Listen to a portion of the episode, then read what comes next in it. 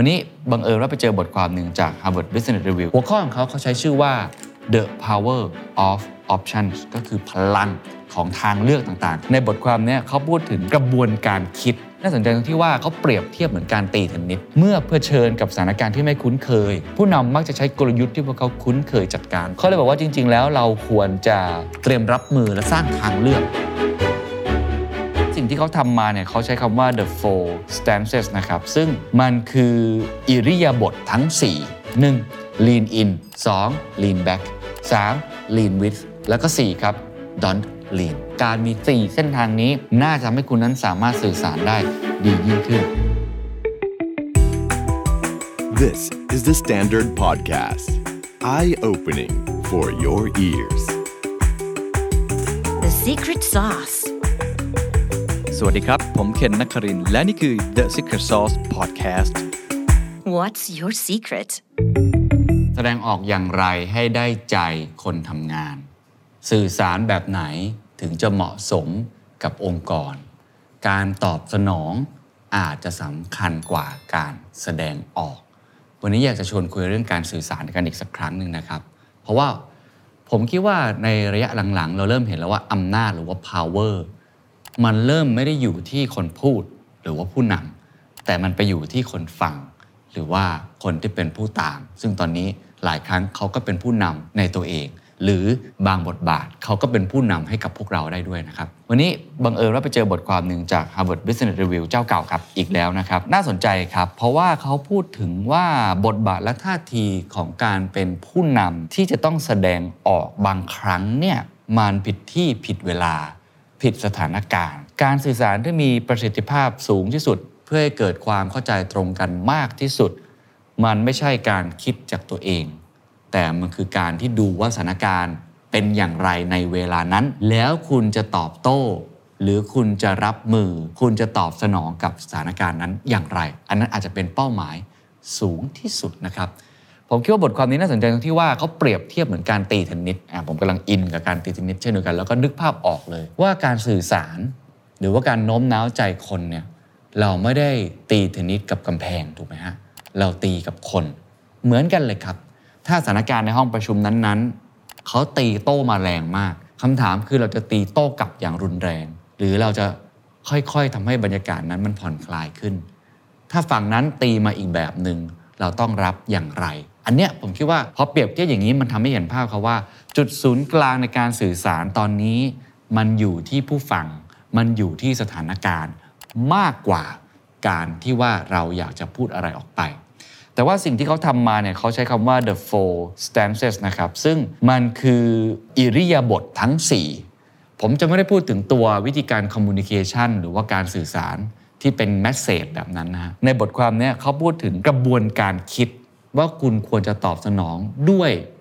รูปแบบใช้คำว่ารูปแบบแบบใด เดี๋ยวจะเล่ารายละเอียดว่า 4 แบบนั้นมีอะไรบ้าง แต่ว่าเราไปดูที่มาที่ไปนิดหนึ่งนะครับ ของบทความชิ้นนี้ขออนุญาตให้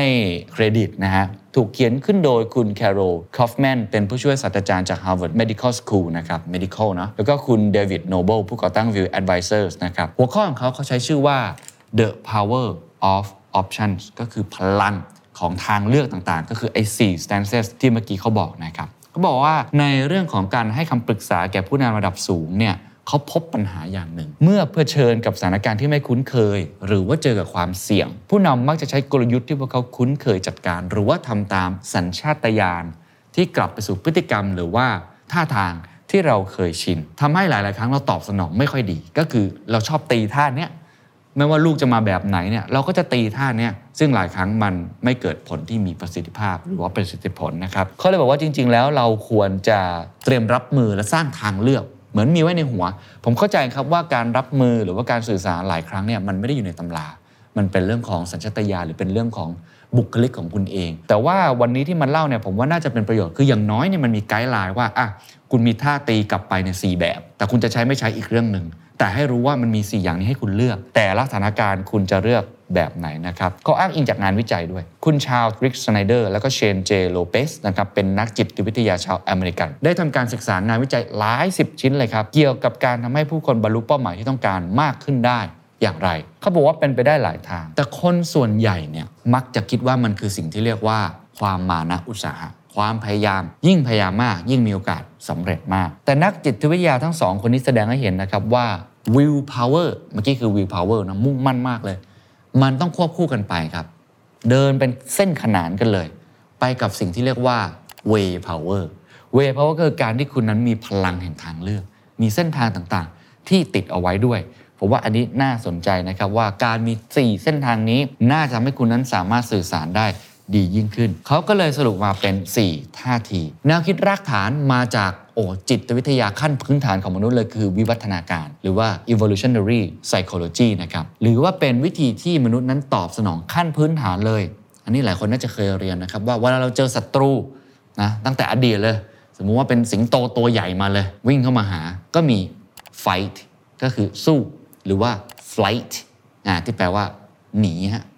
บินหนีไปเลยอะไรแบบนั้นนะฮะหรือว่าอื่นๆที่เราสามารถจะทำได้ ซึ่งมันเกิดขึ้นเป็นเรื่องของสัญชาตญาณเนาะอัตโนมัติ ในสถานการณ์ที่อันตรายหรือว่าแปลกใหม่ แต่ว่าในโลกของความเป็นผู้นำที่พัฒนามากขึ้นเนี่ยมี 4 อย่างนี้ที่เราน่าจะพอไปใช้ได้นะครับสอย่างนี้ 1. lean in 2. lean back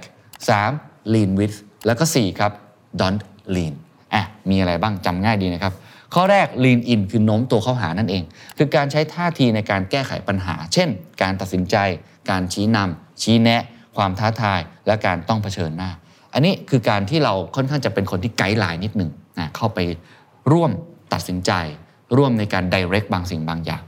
2. lean back ก็ตรงตัวครับก็คือเอนหลังไป เอนหลังไปอย่างนี้เลย ก็คือท่าทีของผู้นำในการวิเคราะห์เพื่อสังเกต รวบรวมและทำความเข้าใจข้อมูล โดยการกระทำจะเป็นลักษณะของการวิเคราะห์ ตั้งคำถาม และการตัดสินใจช้าลงครับ เพื่อให้เราได้มีโอกาสได้คิดครับ คือ possibly delaying decisions อ่าอันนี้น่าสนใจก็คือช้าไว้ก่อนได้พระเล่มงานนั่นเอง อันที่ 3 ครับ คือเรื่องของ lean with lean with ภาษาอังกฤษจริงก็คือเหมือนเอ็นเอียงเนาะเอ็นเอียง แต่ว่าในทางนี้ก็หมายถึงว่าท่าทีของผู้นำที่เชื่อมโยงให้คนทำงานหรือว่าเกิด collaboration ซึ่งกันและกัน ข้อนี้ก็คือ empathy นั่นเองก็คือโฟกัสการดูแลใส่ใจการสร้าง connection มีความเห็นอกเห็นใจ การสนับสนุนหรือการโคชชิ่งก็คือเอ็นเอียงไปหาเขา แล้วก็4ครับคือ don't lean คือท่าทีแบบนิ่ง ๆ สร้างวินัยให้กับตัวเอง เพื่อสร้างพื้นที่สำหรับการแก้ปัญหาใหม่ๆ เพื่อกระตุ้นจิตใต้สำนึกของคุณสายการนี้จะทำให้คุณใจเย็นลงครับเมื่ออารมณ์คุณเนี่ยถูกกระตุ้นด้วยบางสิ่งบางอย่างยกตัวอย่างท่าทีก็ตรงตัวครุ่นคิดนึกภาพและการเขาบอกว่าหายใจผ่านกระบังลมคือค่อยๆอ่า ท่าทีแบบนิ่งๆ ซึ่งนี้จะต่างจากข้อที่ 2 เมื่อสักครู่คือเอ็นหลังนะเอ็นหลังไม่ได้บอกว่าไม่คิดแต่ว่าครุ่นคิดอยู่ แต่อันนี้คือนิ่งไว้ก่อน ทีนี้เขามี framework มาให้ด้วยนะครับ เดี๋ยวผมจะขึ้นหน้าจอใน YouTube ให้ด้วย framework เนี่ยนะฮะมีทั้งหมด 4 อย่างอย่างที่บอก แล้วก็มีคำว่า action ก็คือคุณต้องทำอะไรซึ่งเมื่อกี้ผมอธิบายไปแล้วคร่าวๆแล้วก็ช่องที่ 2 when to use it คุณจะใช้ต่อเมื่อสถานการณ์แบบไหน คุณจะได้ตีลูกเทนนิสกลับไปได้ และอันที่ 3 ครับ when not to use it ก็คือ อย่าใช้นะ ถ้าเจอสถานการณ์แบบนี้ เพราะว่ามันอาจจะเกิดผลลัพธ์ที่ตรงกันข้ามและไม่ดี ไปทีละข้อครับ ข้อแรกครับ lean in นะฮะ อย่างที่บอกครับว่า action ก็คือตัดสินใจ directing guiding challenging confronting ควรใช้นะครับเมื่อทีมนั้นออกนอกลู่นอกทาง หรือต้องการความช่วยเหลือแล้วต้องการโฟกัสนะฮะความทุ่มเทแรงกายและแรงใจของเขาก็คือมันไม่ค่อยมีพลัง ใช้เมื่อคุณต้องการ energize ครับ อยากจะ energize ผู้คนโดยที่ ไม่ได้ทำให้เขาหวาดกลัว เพราะว่าบางทีการที่คุณ guiding เฉยๆเนี่ยมันเป็นการแนะนำแนวทางนะคุณไม่ได้แบบไปกระตุ้นไปดูด่าว่ากล่าวขนาดนั้น ใช้เมื่อเกิดการเปลี่ยนแปลงเกิดขึ้นอย่างรวดเร็ว แล้วก็วุ่นวาย คุณต้องเป็นที่พึ่งได้ หรือว่าใช้เมื่อสถานการณ์นั้นกลับหัวกลับหางครับ ในเรื่องของบริบทโลก เกิดความผันผวนแล้วคุณต้องทำให้สถานการณ์มีเสถียรภาพคือ กลับมาคุยกันแบบนิ่งๆ ตัดสินใจ อีกครั้งหนึ่ง อันนี้คือควรใช้ ไม่ควรใช้ครับ ก็คือเมื่อคนนั้นเงียบลงตอนคุณเข้ามาในห้อง เมื่อไม่มีใครเสนอความเห็นแย้ง เมื่อคนต้องการเวลาในการคิดมากขึ้น หรืออารมณ์ของผู้นำถูกกระตุ้นหรือถูกทริกเกอร์เพราะจะมีผลต่อการตัดสินใจในเรื่องต่างๆ อันนี้อย่าอย่าเพิ่งไปใช้ ส่วนใหญ่เขาให้ใช้เนี่ยเมื่อบางสิ่งบางอย่างนั้น มันเริ่มออกนอกรูนอกทาง ถ้ามันยังโฟกัสอยู่ ถ้ามันยังเรื่องของคนต้องการการคิดมากขึ้น การเข้าไปเขาเรียกว่าก้าวไก่แล้วกันเนาะหรือเข้าไปแบบอินเทอร์รับ ตรงนี้ก็อาจจะทำให้เกิดผลไม่ดี เพราะฉะนั้นเขาบอกว่าถ้า lean in นะครับซึ่งมันคือเป็นแบบที่เป็นคุณเป็นเนี่ยเขาบอกส่วนใหญ่ผู้นำมักจะเป็นแบบนี้นะให้ตระหนักเลยนะครับว่าการทำเช่นนั้นบ่อยเกินไป สามารถปิดโอกาสให้คนอื่นแสดงความคิดเห็นได้ โดยเฉพาะอย่างยิ่งเมื่อคุณอยู่ในตำแหน่งที่มีอำนาจในการประชุม ให้ดูว่าคุณพูดมากแค่ไหนเมื่อเทียบกับคนอื่น และเน้นการฟังอย่างมีเป้าหมาย เพื่อทำความเข้าใจ ส่วนใหญ่ผู้นำอาจจะเป็นแบบนี้ไม่แน่ใจทุกท่านเป็นแบบไหนนะครับ ก็คือเป็นคนที่ชอบตัดสินใจชอบ direct พอสมควร เขาก็บอกว่าจริง ๆ มันก็ดีนะ แต่ว่าอย่าทำบ่อยมากจนเกินไป เพราะไม่งั้นมันก็ปิดโอกาสให้คนอื่นนะไม่ได้แสดงความคิดเห็นซึ่งนวัตกรรมต่างๆ หรือว่าไอเดียแปลกๆ บ้าๆ บอๆ เนี่ยที่มันจะอาจจะเกิดผลประโยชน์ได้ในอนาคตเนี่ยมันก็อาจจะไม่ค่อยเกิดนะครับ อันที่สองครับก็คือเรื่องของ lean back การที่เรานะเอนตัวลงไปพนักพิงแบบนี้นะฮะ เป็นเรื่องของการเก็บข้อมูลและการวิเคราะห์ การถามคำถาม หรือว่าชะลอการตัดสินใจออกไป ควรใช้เมื่อไหร่แน่นอนครับใช้เมื่อเราต้องการข้อมูลมากขึ้น when people need more information 2. ใช้เมื่ออารมณ์มันพุ่งพ่านครับ emotions are running high and more data will help ground the team ก็คือกำลังแบบถกเถียงกันเยอะเลย ตอนนี้ต้องการข้อมูลที่มากขึ้นและใจเย็นๆก่อน มองกันให้ชัด ว่าสุดแล้วเราต้องการอะไรกันแน่ ข้อที่3ครับเขาบอกว่าควรใช้กับกลุ่มคนที่เป็น introvert นะครับที่ใช้ข้อมูลในการคิดมากกว่าการพูดแบบวัฒศิลป์หรือพูดสร้างแรงบันดาลใจ เขาพยายามจะบอกว่านอกจากสถานการณ์แล้วก็คนด้วยคือถ้าเกิดเป็นกลุ่มคนที่เป็น introvert บางทีเนี่ยเราไป direct เขามากเนี่ยเขาอาจจะไม่ค่อยชอบนะเขาชอบได้มีเวลาได้คุ้นคิดได้อยู่กับตัวเองมากขึ้น เราก็อาจจะเป็นคนที่คอยให้ข้อมูลแบบนี้เป็นต้นหรือว่าคอยเก็บข้อมูลมานั่นเอง ไม่ควรใช้เมื่อไหร่ครับนะฮะเขาบอกว่าเมื่อทีมนั้นมีข้อมูลล้นจนเกินไป จนเกิดความสับสนหรือมากกว่า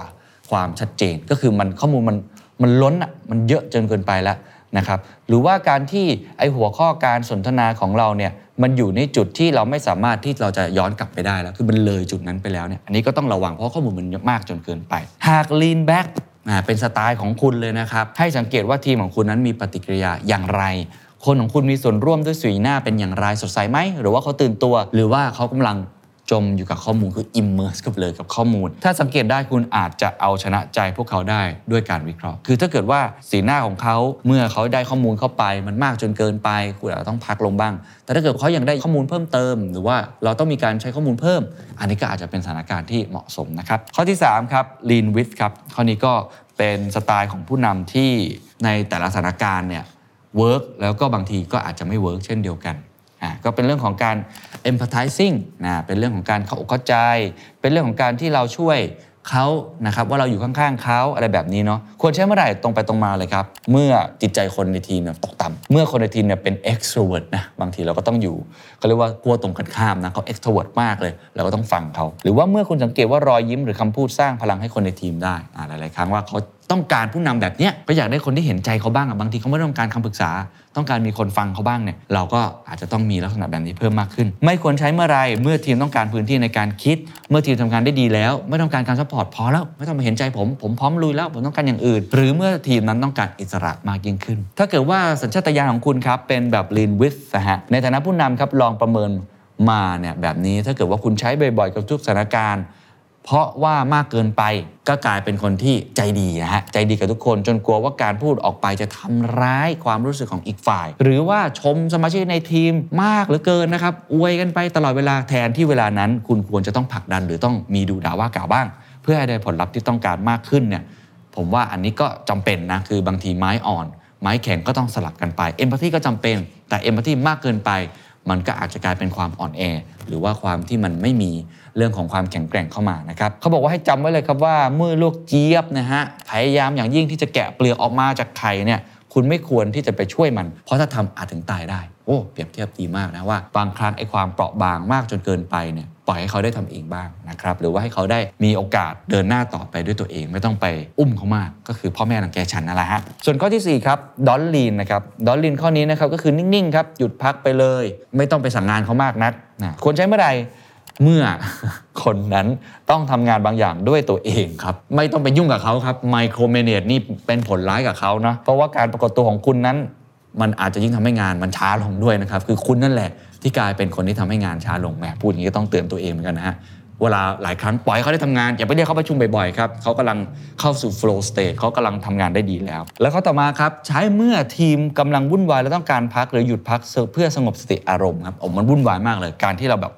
ดอนลีนนะก็อาจจะช่วยทำให้เขาได้สงบสติอารมณ์บ้าง ไม่ควรใช้เมื่อไรเมื่อทีมต้องการทำงานในสเต็ปถัดไป หรือเข้าสู่โหมดการวางแผนหรือปฏิบัติการ นะคุณจะนิ่งไม่ได้ก็คือต้องตื่นตัวแล้วอะคุณคุณต้องเข้าไปมีส่วนร่วมแล้วตอนนี้ไม่ใช่ว่าคุณไม่ยุ่งเลยนะครับซึ่งอันนี้ก็จะ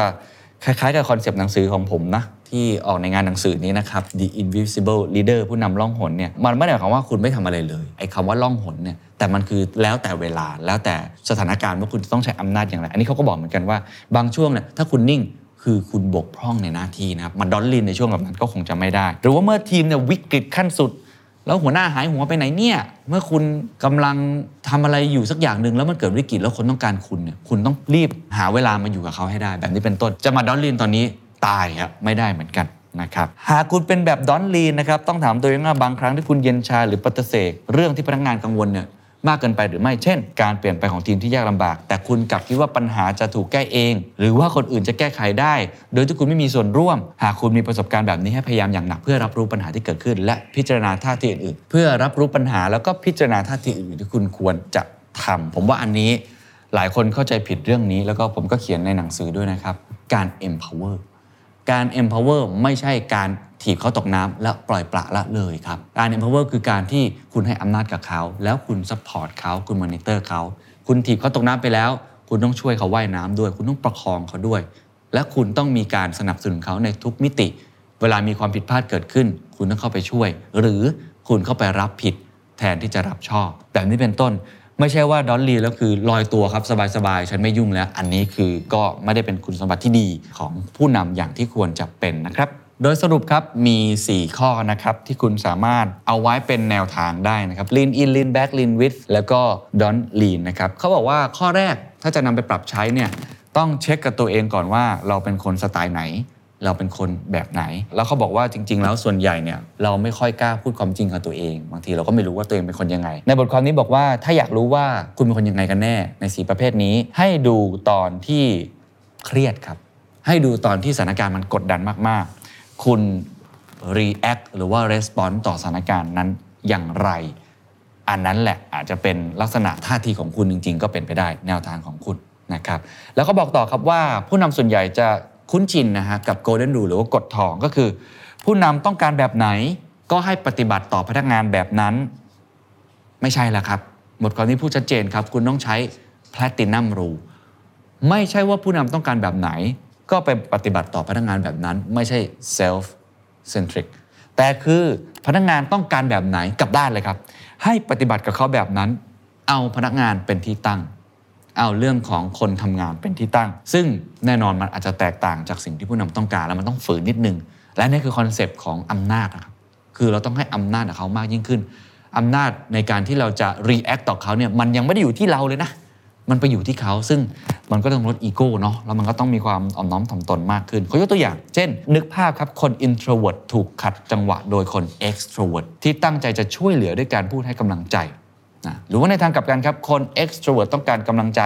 แต่กลับจบลงด้วยการรู้สึกว่าคน introvert ไม่สนใจ ซึ่งจริง ๆ แล้วเขาตั้งใจจะให้พื้นที่และเวลาในการคิดคือต่างคนต่างไม่ได้ดูว่าฝั่งตรงข้ามนั้นเป็นอย่างไร ดังนั้น ผู้นำควรเป็นผู้สังเกตคนอื่น และสังเกตตัวคุณเอง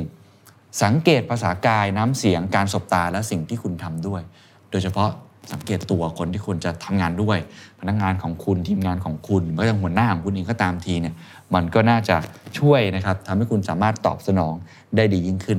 ท้ายที่สุดครับไม่ว่าคุณจะใช้ท่าแบบไหนนะครับจะลีนอินจะลีนแบ็กอย่าลืมนะครับว่ามันไม่ได้มีแค่ช้อยเดียว คุณสามารถใช้มันในระดับที่แตกต่างกันได้ การเลือกเฟรมทั้ง 4 ควรขึ้นอยู่กับว่าอะไรจะทำงานได้ดีที่สุดในช่วงเวลาแบบนั้นสำหรับอีกฝ่ายหนึ่ง หรือในสถานการณ์นั้นๆ ซึ่งคุณต้องพยายามใช้แต่ละท่าทางโดยวิธีที่ดีที่สุด ก็คือการปรับพฤติกรรมของคุณตามความสะดวกสบายของคุณ ตัวอย่างเช่น ถ้า lean in ทำให้คุณรู้สึกว่าอึดอัด ให้ผลักดันตัวเองให้สื่อสารแบบอื่นมากกว่า หรือว่าหากคุณ lean back ไม่พอ ให้ลองตั้งคำถามให้กับพนักงาน แทนการอธิบายข้อมูลนะครับ มีวิธีการต่างมากมาย ทั้งหมดนี้ก็คือการสร้างตัวเลือกในการจัดความสัมพันธ์นะระหว่างบุคคลในองค์กร หรือว่าสิ่งที่เรียกว่า power of options พลังแห่งทางเลือกนะครับไม่มีองค์กรใดครับสามารถอยู่รอดได้ หากผู้นำนั้นยึดมั่นเพียงแค่แนวทางเดียว อุดมการเดียว องค์กรที่ยั่งยืนครับต้องมีความยืดหยุ่นปรับตัว และสามารถที่จะตอบสนองต่อสถานการณ์ที่เปลี่ยนแปลงได้อย่างสม่ำเสมอ สวัสดีครับ And that's the secret sauce. ถ้าคุณชื่นชอบ The Secret Sauce episode นี้นะครับ ก็ฝากแชร์ให้กับเพื่อนๆ คุณต่อด้วยนะครับ และคุณยังสามารถติดตาม The Secret Sauce ได้ใน Spotify SoundCloud Apple Podcast Podbean YouTube และ Podcast Player ที่คุณใช้อยู่นะครับ และอย่าลืมติดตาม Facebook Fanpage The Secret Sauce เข้ามาติชมเข้ามาพูดคุยกับผมได้เลยนะครับ